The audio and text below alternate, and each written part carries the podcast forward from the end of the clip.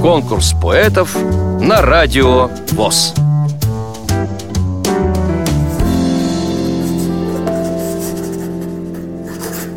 Здравствуйте! Меня зовут Хачатуров Даниил. Мне 9 лет. Я из города Самары. Люблю заниматься музыкой.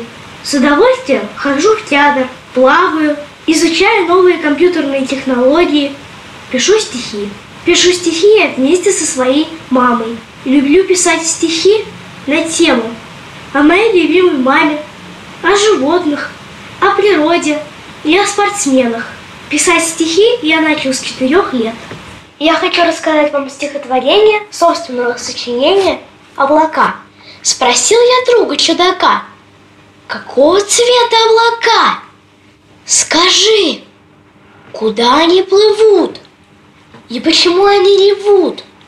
О, цвета неба облака. Порой парного молока. Бывают черные, а жуть бывают алые, чуть-чуть. Плывут они в далекий край и знают, что такое рай. Но грустно облакам слегка, что ты не видишь облака. Вам понравилось это стихотворение?